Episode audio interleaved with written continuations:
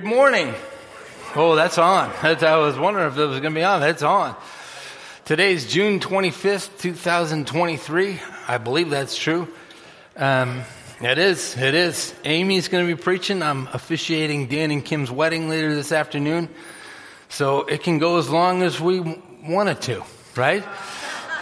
Right? This is going to be one of those services that I think we're going to be in for a blessings and treats and ups and downs and roller coaster ride of worship worshiping Jesus, following, following uh, living out God's love, and um, transforming community by the Holy Spirit. Um, a couple announcements. One is Amy's preaching. I already said that, I think.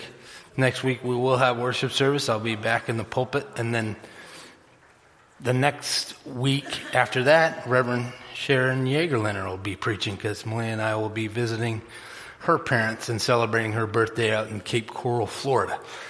So just keeping you posted. Um, make sure that you stick around after the service. Teammate uh, Rob is moving on, and we are we as a session voted to combine the two part-time children's ministry director and student ministries director into a full-time position. And we're just going to celebrate the groundwork and the foundation that Rob, well, actually, God through Rob has laid here. Um, so, and I saw the cake and it looks delicious.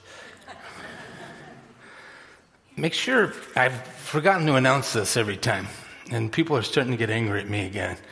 So, fill out your name and address if you're new, and during the, uh, after the service, drop it in the, the plate on your way out.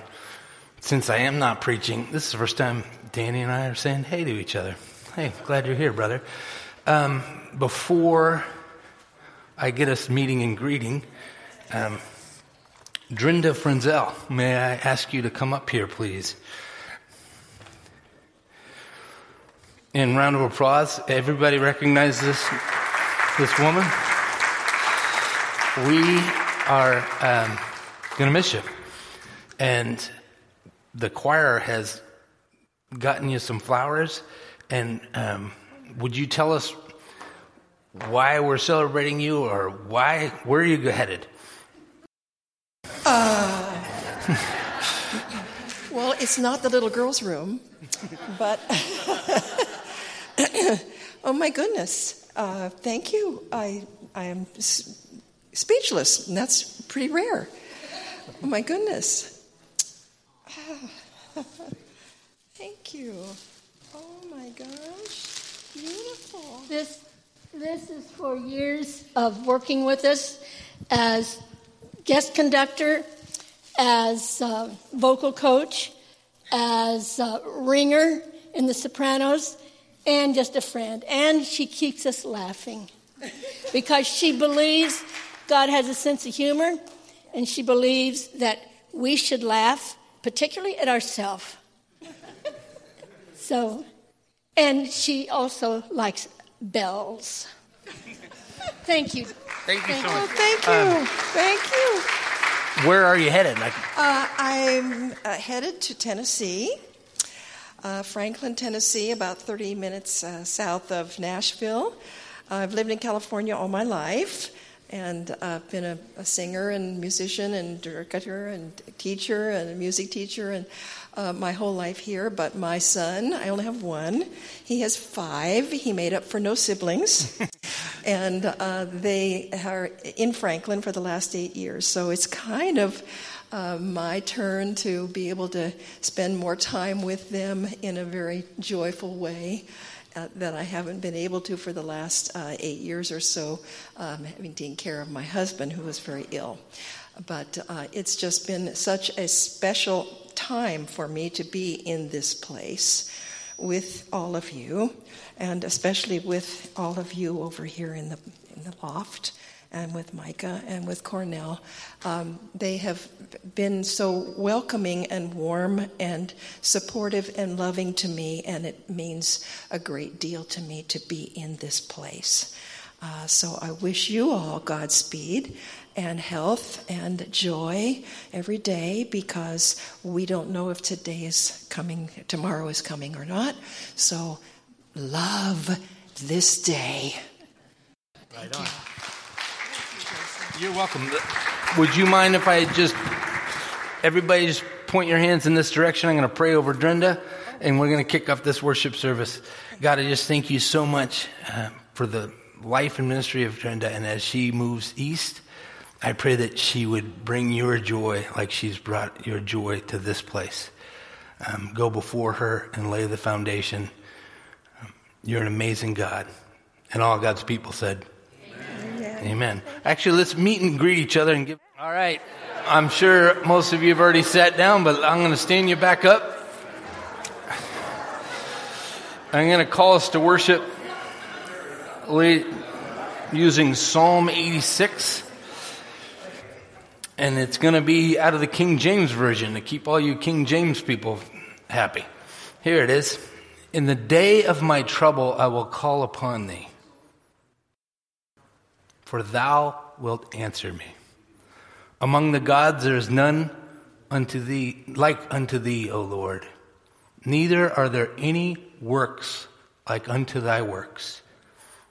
All nations whom thou hast made shall come and worship before thee, O Lord, and shall glorify thy name, for thou art great and doest wondrous things. Thou art God alone. Let's worship the triune God of the Bible, who is God alone.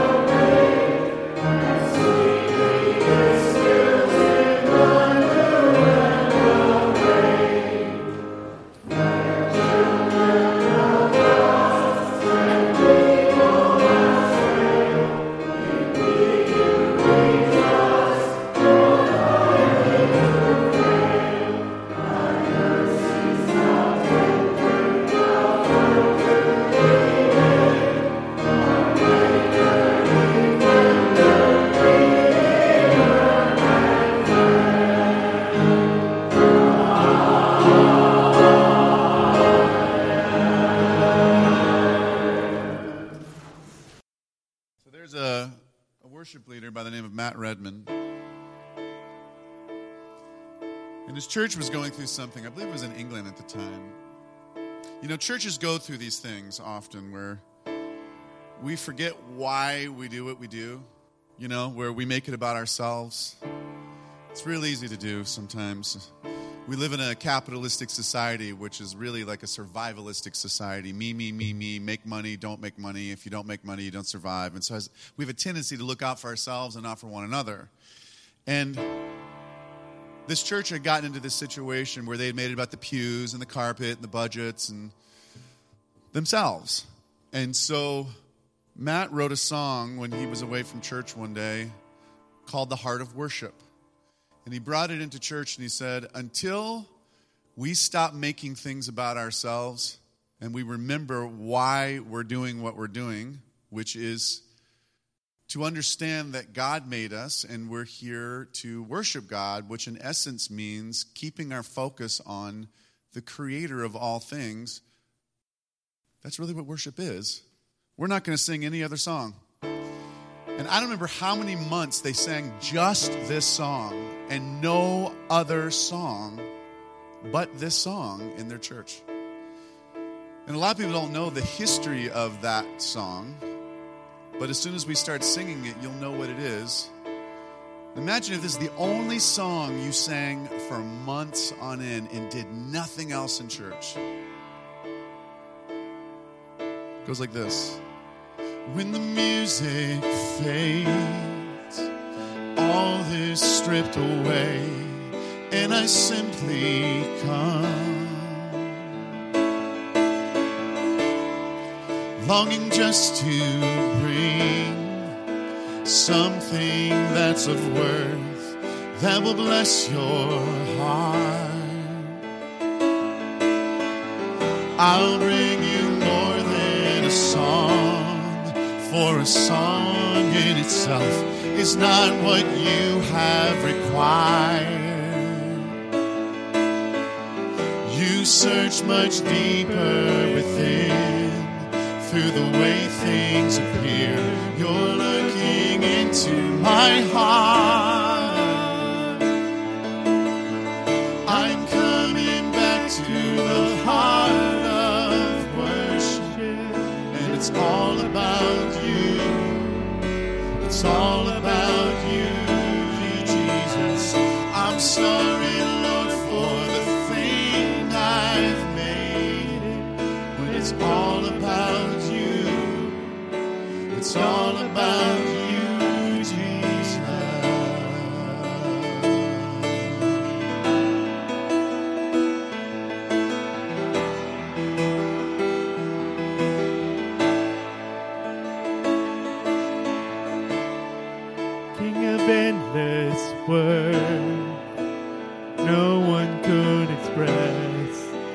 Much you deserve.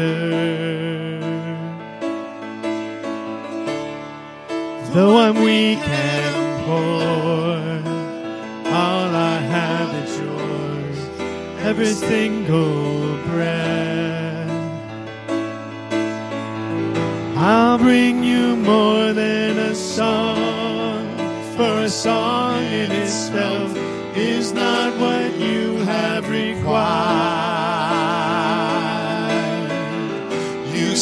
much deeper within, through the way things appear. You're looking into my heart.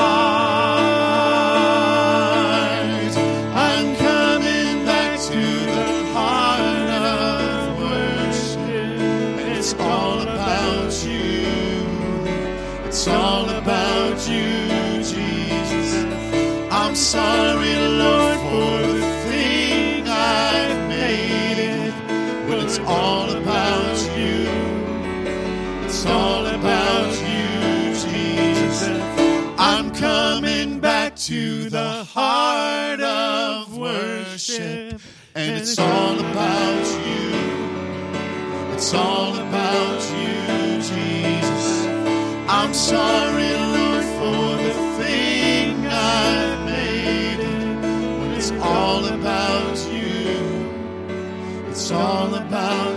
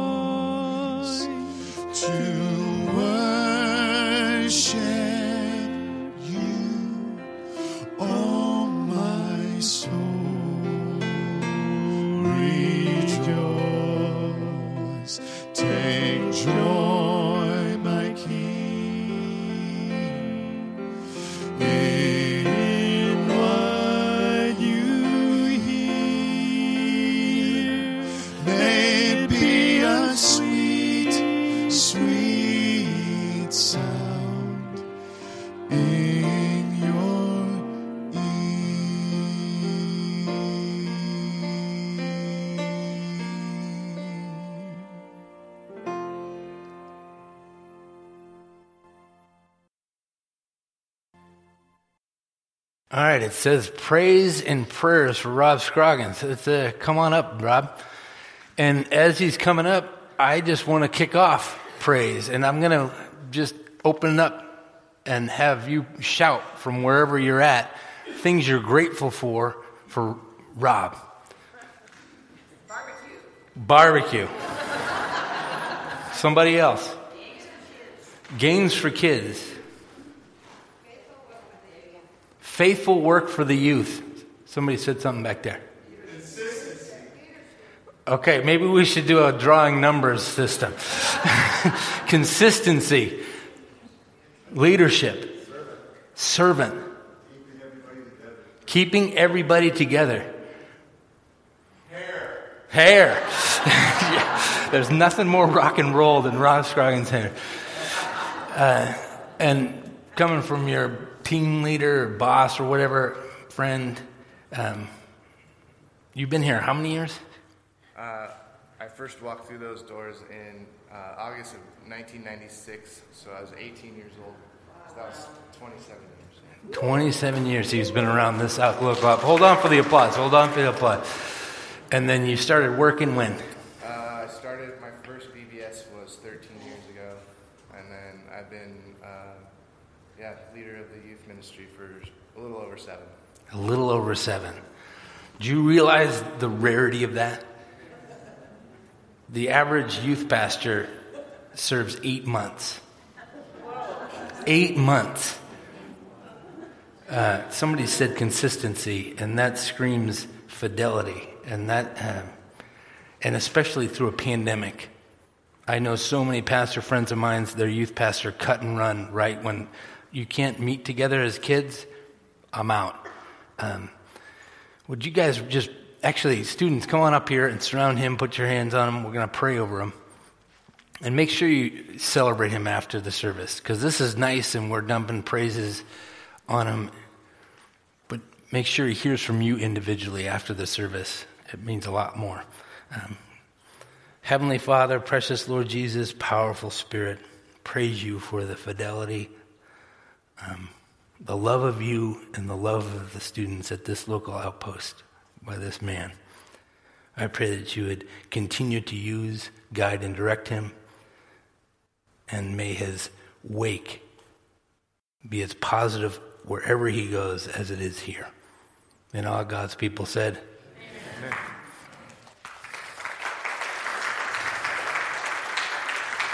Yeah, everybody stand up and applaud as he walks out. I just think he earned that. And students and children, you're dismissed.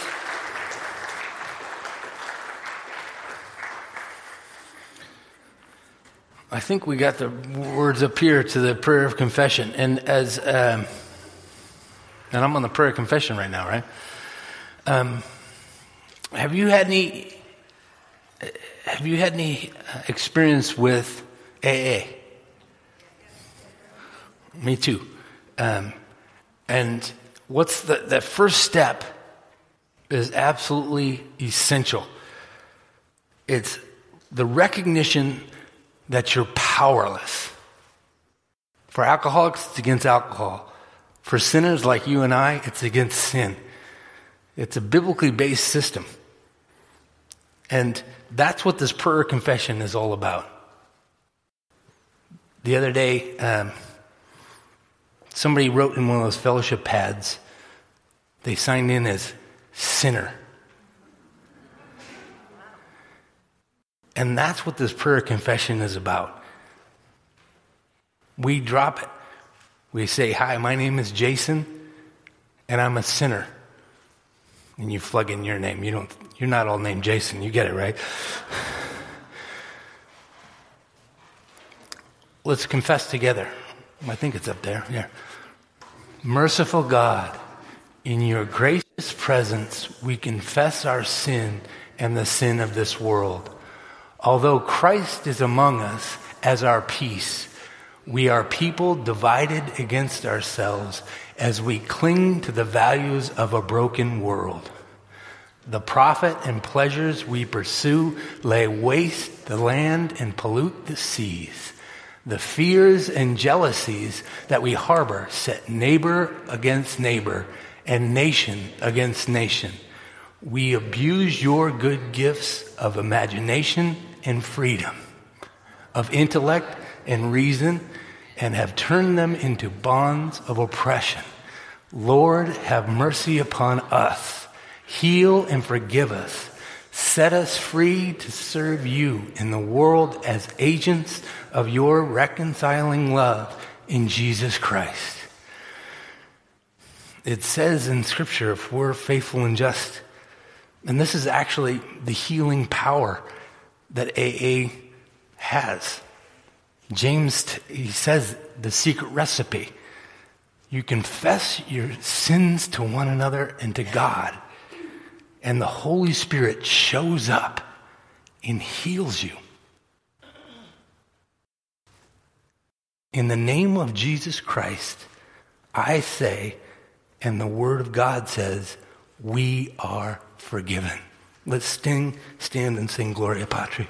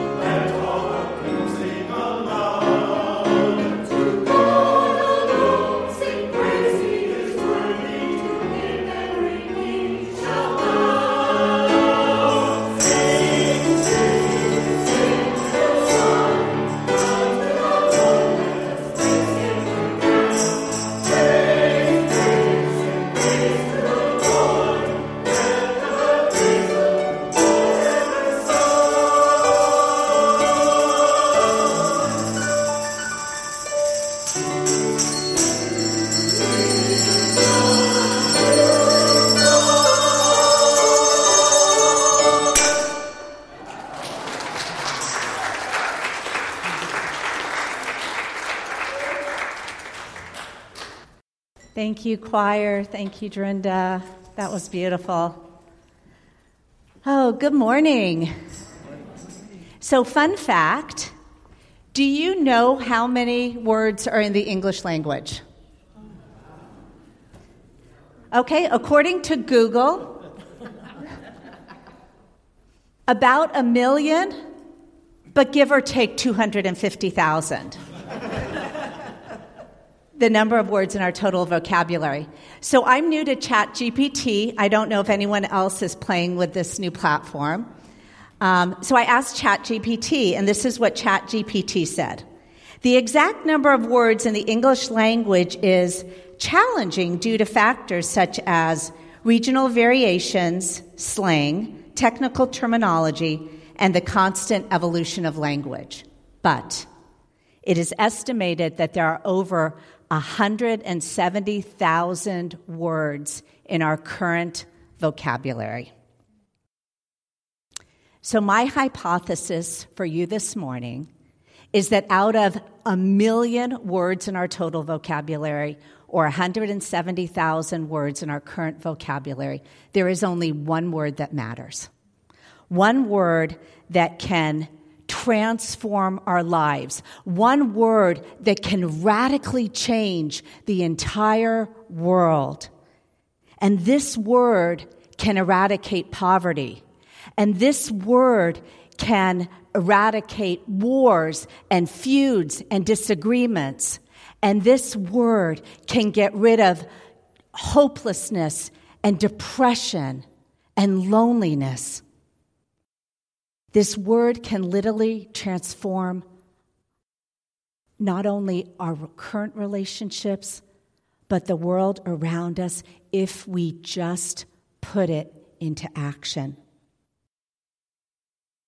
So, what did the evil one do? He watered down the meaning of this word in English to take this mighty word and render it almost meaningless. Now, I don't want you to say anything, but by show of hands, how many people think they know the word that I am referring to? Don't say anything. Give me just a little bit of latitude. About two weeks ago, I got a late night text from my dad's best friend, Jim. He let me know that his wife Angela had been airlifted from their home in rural central California to a hospital in Santa Barbara. An aneurysm had burst. The situation was critical. I got up out of bed, texted him, I'm praying, and went to prayer. And I prayed. And I prayed. And I prayed. And my prayers became so big, they literally could not be contained. So I got out of bed and I walked and I prayed. I paced the house and I prayed. I paced the house and I prayed. And there was a moment where I heard from the Holy Spirit love wins. I did not know if Angela would be okay. But I knew I knew I had heard truth spoken. Love wins. So, three days ago, Angela did go home, surrounded by family, and has a very good prognosis from her doctors. Love wins. I will also confess to you that the sermon that I am preaching today is not the sermon that I have been preparing for for a month. Because when you hear, when I hear from the Holy Spirit, I have to listen. Love wins. The only word, the one and only word out of 170,000 current words in the English language that matters is love, because love wins. Will you please pray with me? Holy and loving God, we love you because you first loved us. As we pause from our daily lives to be here and worship together, we can literally feel your spirit in this place. Open our ears to hear from you today. Love wins. Teach us to listen to you today. Love wins. And show us how to open ourselves up in ways that we have never considered to love one another as you have loved us. Lord, I pray that you will transform the human words from my mouth to be truly your words for us today. In the precious name of our risen and reigning Savior, Jesus Christ. Amen. The text this morning comes from the chapter 13th chapter of John. It is short, but my friends, we will take the rest of our lives to unpack this. Please open your Bibles beginning in verse 34. I give you a new commandment. Jesus is speaking to his disciples. A new commandment that you love one another. Just as I have loved you, you also must love one another. By this, everyone will know that you are my disciples if you have love for one another. This is the word of the Lord. There's only one word that matters, and love wins. No surprise that the Greek word for love here is agape. In over one million words in our English vocabulary, we do not have a word that even comes close to the meaning of agape a selfless, sacrificial, unconditional love.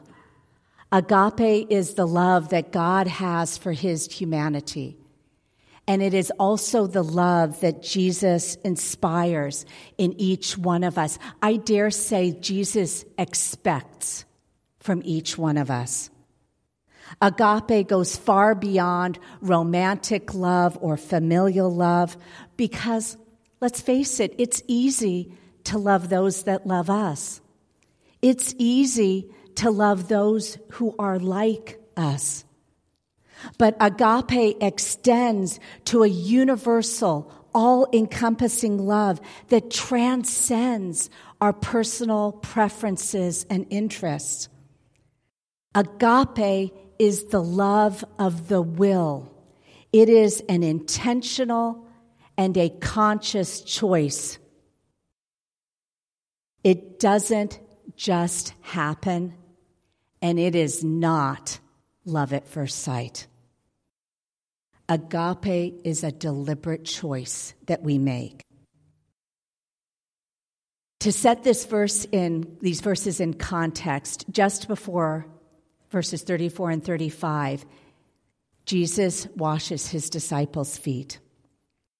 The very act of a teacher bowing down to wash his disciples' filthy, dirty, disgusting feet by itself shows the intentionality and the sacrificial love that Jesus had for his disciples.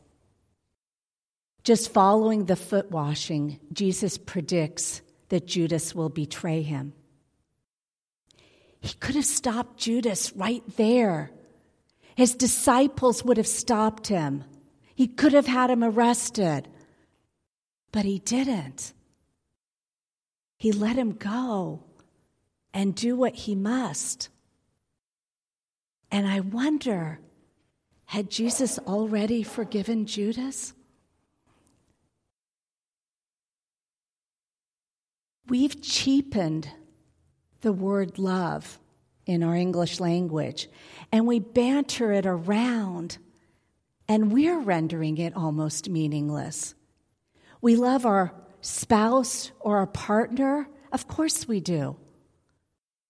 But we also love a movie or a television show.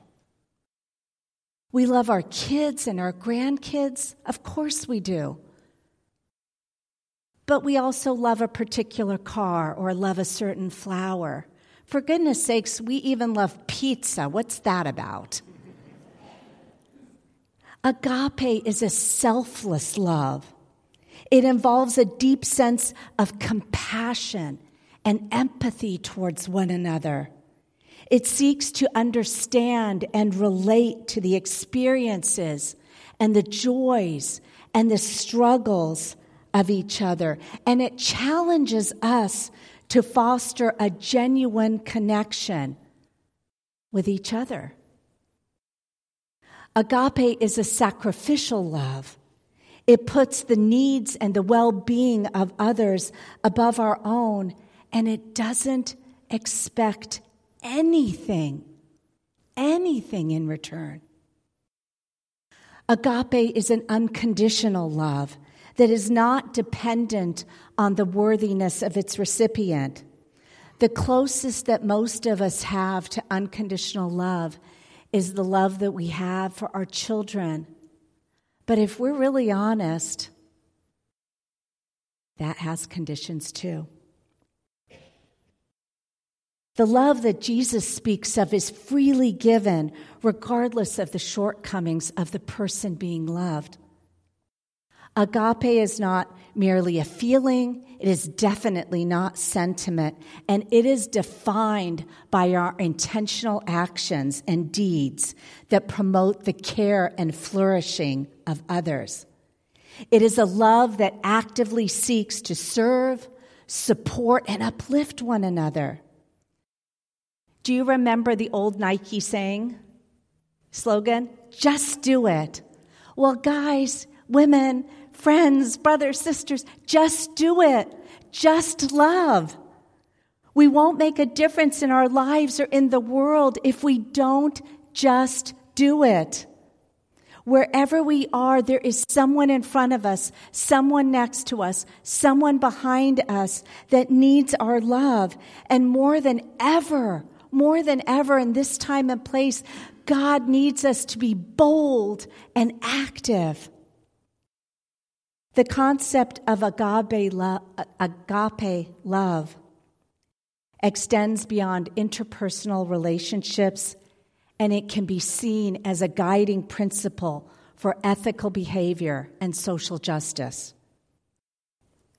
It challenges us to extend love and compassion to all, regardless of societal barriers, and to truly understand the love, the agape that Jesus preached, we cannot separate it from social justice. This agape love that Jesus preached of was radical, radical at his time. Men and women together in worship, slave and free, rich and poor, Jew and Gentile together, bringing forth God's plan and purpose. My first real job was at Crown Books, the one that used to be on Brookhurst Adams, for those of you who are longtime residents of this area. And my assistant manager back then was Marcy Keeney. You know her as Marcy Mansour. In 1980 81, there was a very, very popular book, a little red paperback called Love by Leo Buscaglia, a USC professor and a best selling author. Although it is not a Christian book, it explores the multifaceted nature of love, delving into its transformative power and its role in fostering meaningful connections.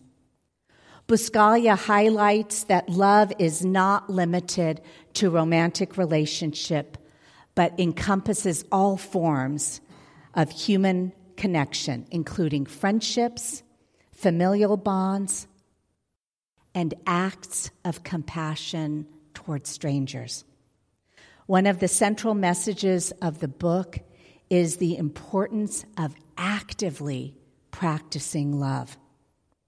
Buscaglia encourages us to cultivate love through acts of kindness, empathy, and understanding. And he emphasizes that love requires effort, commitment, and a willingness from us to grow and change. But he also addresses the common obstacles to love fear, judgment, the need for control.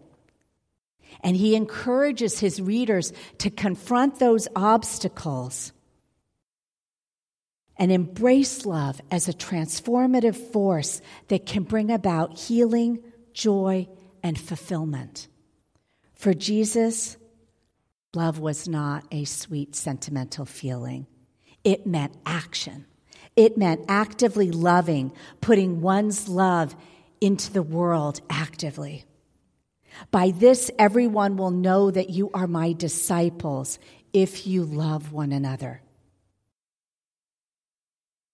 Interestingly, Jesus only speaks of agape love 13 times. But in the New Testament, agape is referred to 106 times. However, agape is res- resonant with many other words that demonstrate love through action, like forgiveness, kindness, patience, gentleness, repentance, mercy, encouragement, fellowship. All of these words are motivated by love and become ways for Christians to express unconditional love to each other and to the world. So I ask, with all of these references to agape love in the Bible and all of the many, many books that have been written about the transformative power of love, why does the world around us look bleak and disconnected, lonely, and even angry? My friends,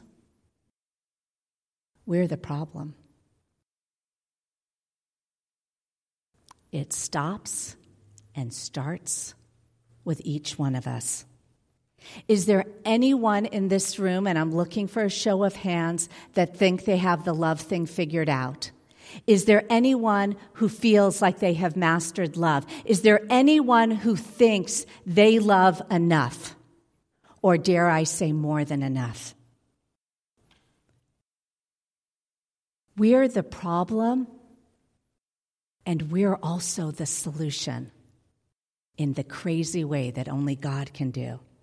There's only one word that matters, and each one of us are capable of demonstrating agape love every day and in every interaction.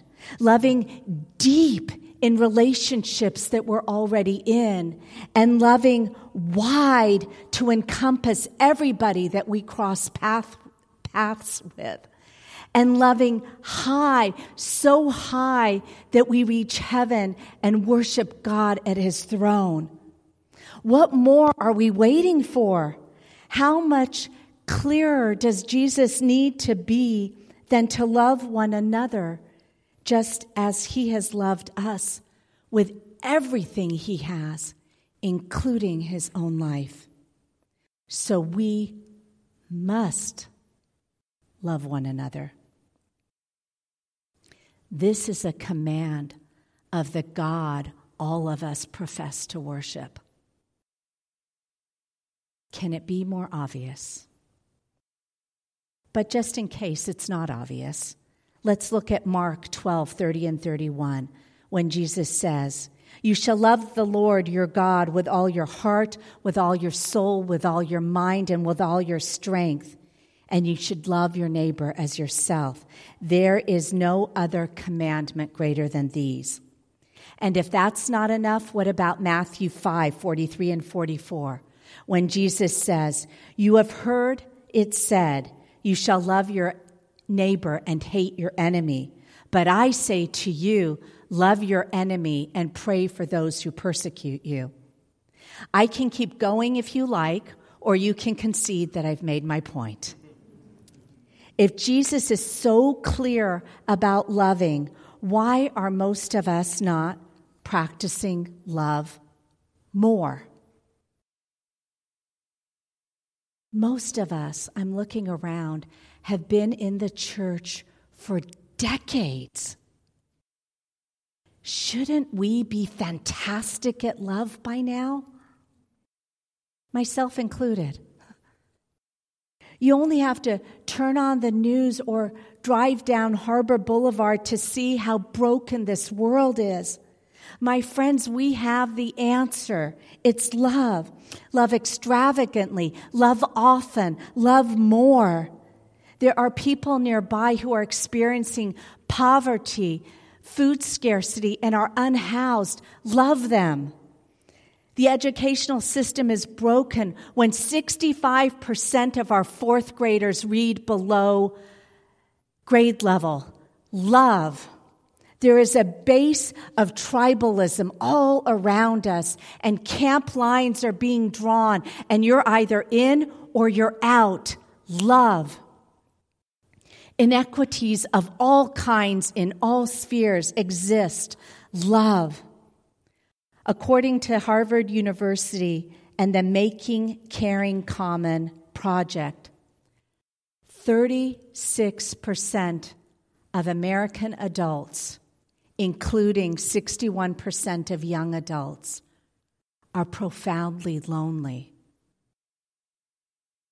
Profoundly lonely. Love.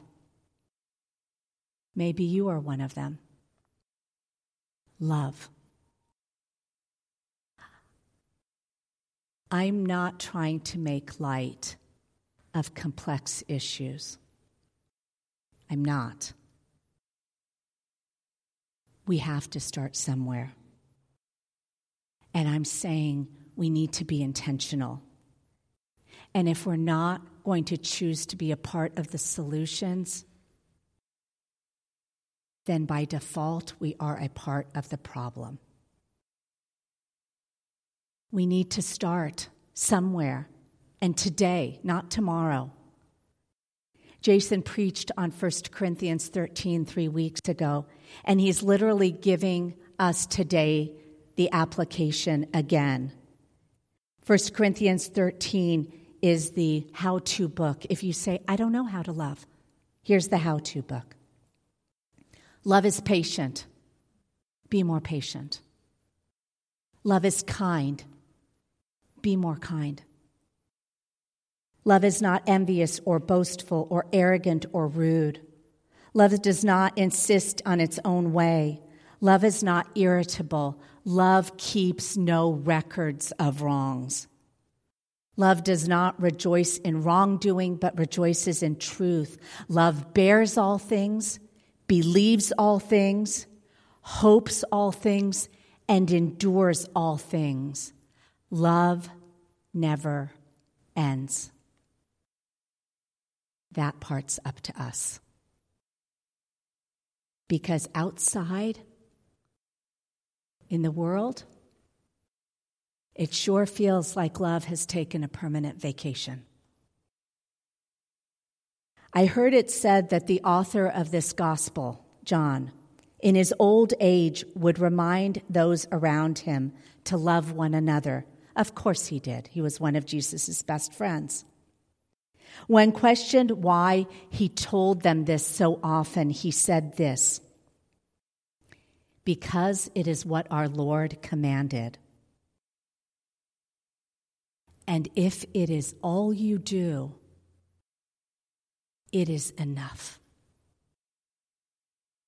When we wake up tomorrow morning, join me in starting the day with intentionality.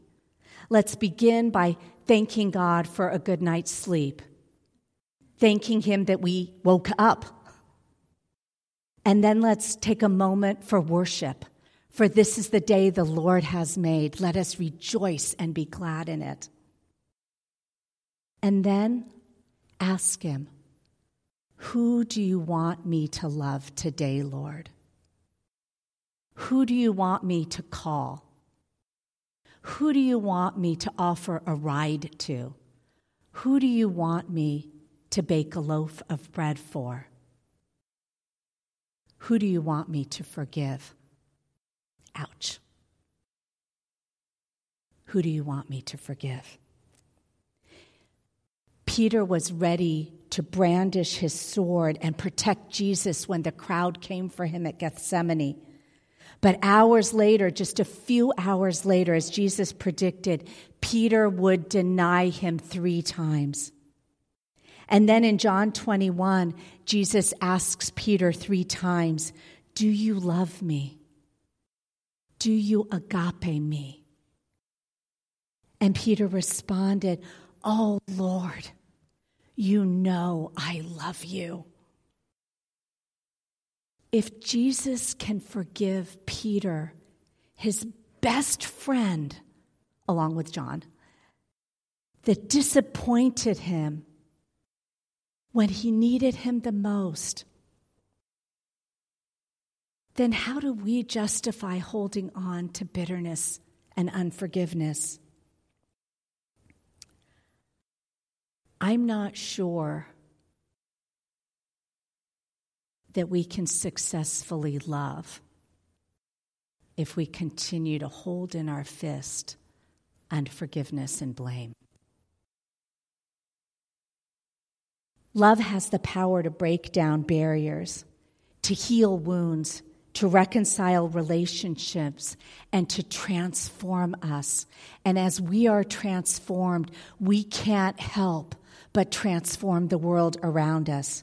Jesus said, I give you a new commandment that you love one another. Just as I have loved you, you also must love one another. By this, everyone will know that you are my disciples if you love one another. To love like Jesus commands is unrestricted and unrestrained and an unconditional type of love. When we put this love into action, our love for one another becomes this powerful witness for the world. And our love will become our trademark, how we are known. I want us to be a church that loves. I see a day when the love that we have can no longer be held in these walls and on this campus. And I see the love spilling onto Fairview and onto the cars driving by. And I see the love continuing over to OCC's campus and touching the students and the faculty there.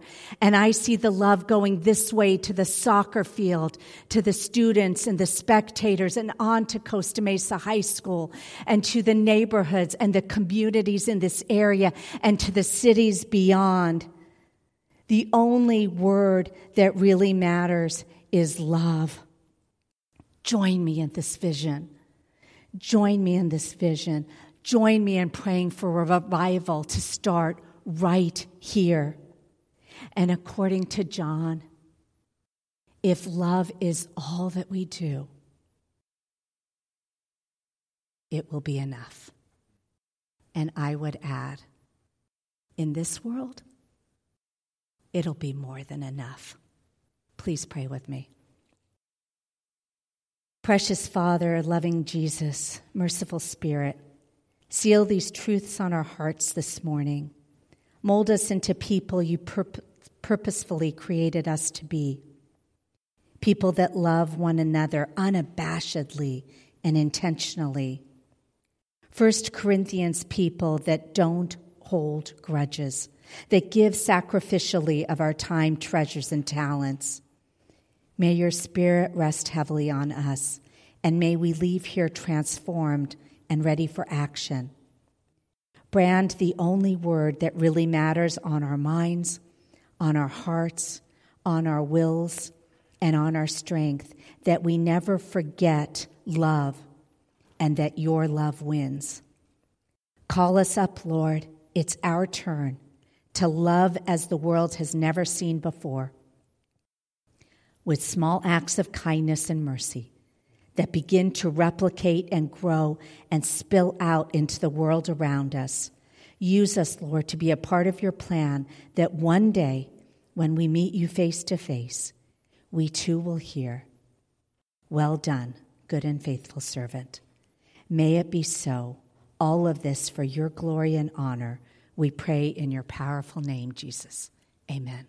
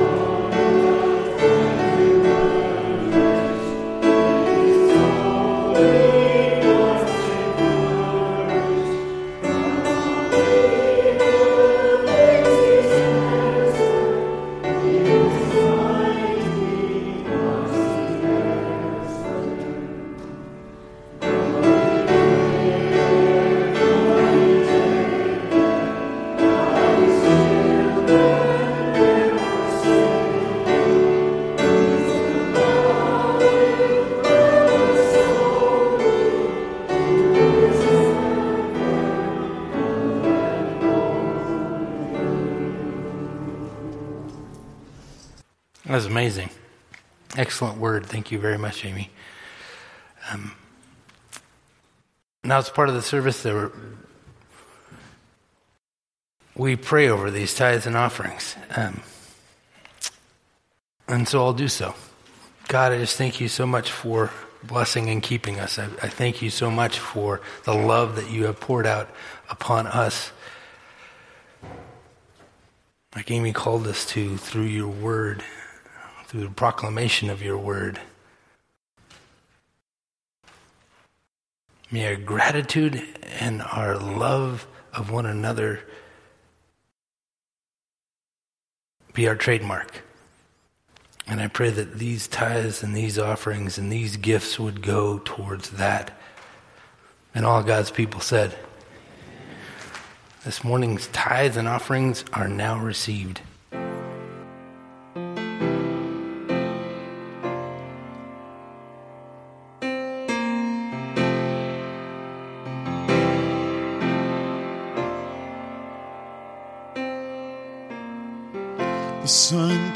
Cannot compare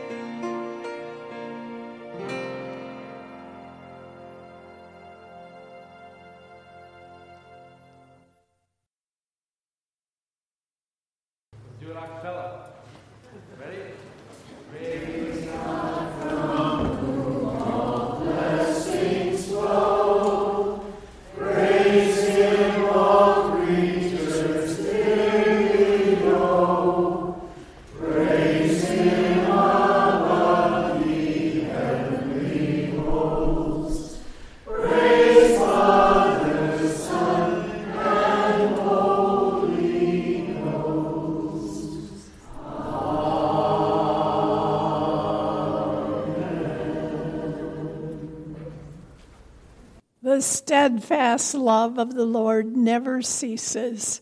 His mercies never come to an end.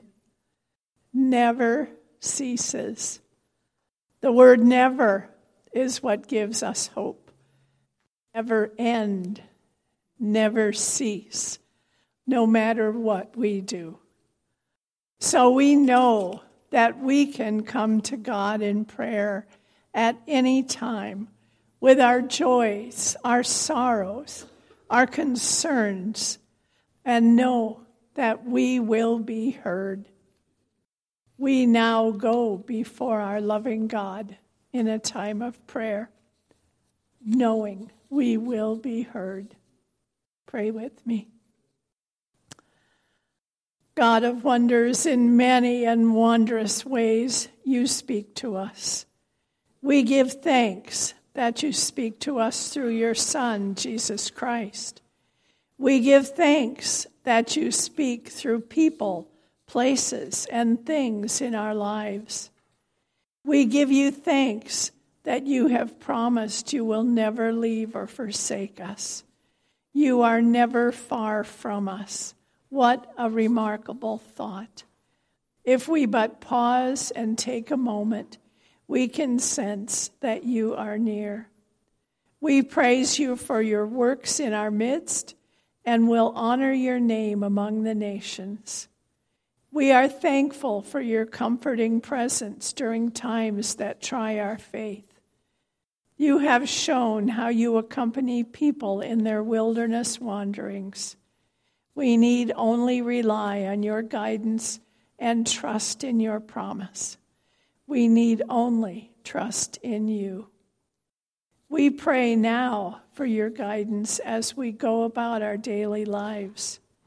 Amidst the many demands of the day, help us to listen for your voice and bow to your desires. We pray for this church, for the Church Universal, and for the Presbyterian Church in these changing times. Guide your people as decisions are made and old truths are challenged. We pray for this session meeting this week. Unite us as one people gathered to serve in your name. Give them direction and focus. We pray for our world and all the challenges of the nations. Help people to live together in unity, respecting each other, and working together toward a more peaceful world. We pray for our country and for our governments, national and local, that justice may be fulfilled and that all citizens be led to contribute to the common good. Curb the violence that we see so often in our society. Help people to see the sanctity of human life and the value you place on every individual and to respond in like manner. As campaigning begins again, we pray that you guide and direct this process. We pray for the sections of our country being hit with heat and hail, storms, and violent weather. Grant protection to the vulnerable and relief from the elements to all. Gentle shepherd, to your tender care, we commend all who are in sorrow, trouble, sickness, or want, especially remembering those who are not worshiping with us as they usually do because of health struggles. Be with those who bear the burdens of those they love. Open our eyes to the needs around us and open our hearts to respond as you would have us do, that we may be doers of your word. May we who enjoy good health or have experienced recovery or healing give you honor and thanks. We pray this morning for Maisie and her family as they travel to Ireland to lay Lewis to rest. Give them the strength of your presence as they complete this difficult journey. Give them peace, we pray. We pray this week for Kevin as he has his surgery to remove the cancers from his body. We pray for guidance of his surgeons and for healing of this disease. We pray for Linda and Susan and other family members as they support him through this time. We pray that he feels your presence and is encouraged. We continue to pray for Patty and Buzz and Keith and Jim, for we know you have called us to pray and keep on praying, and so we do. We ask for healing.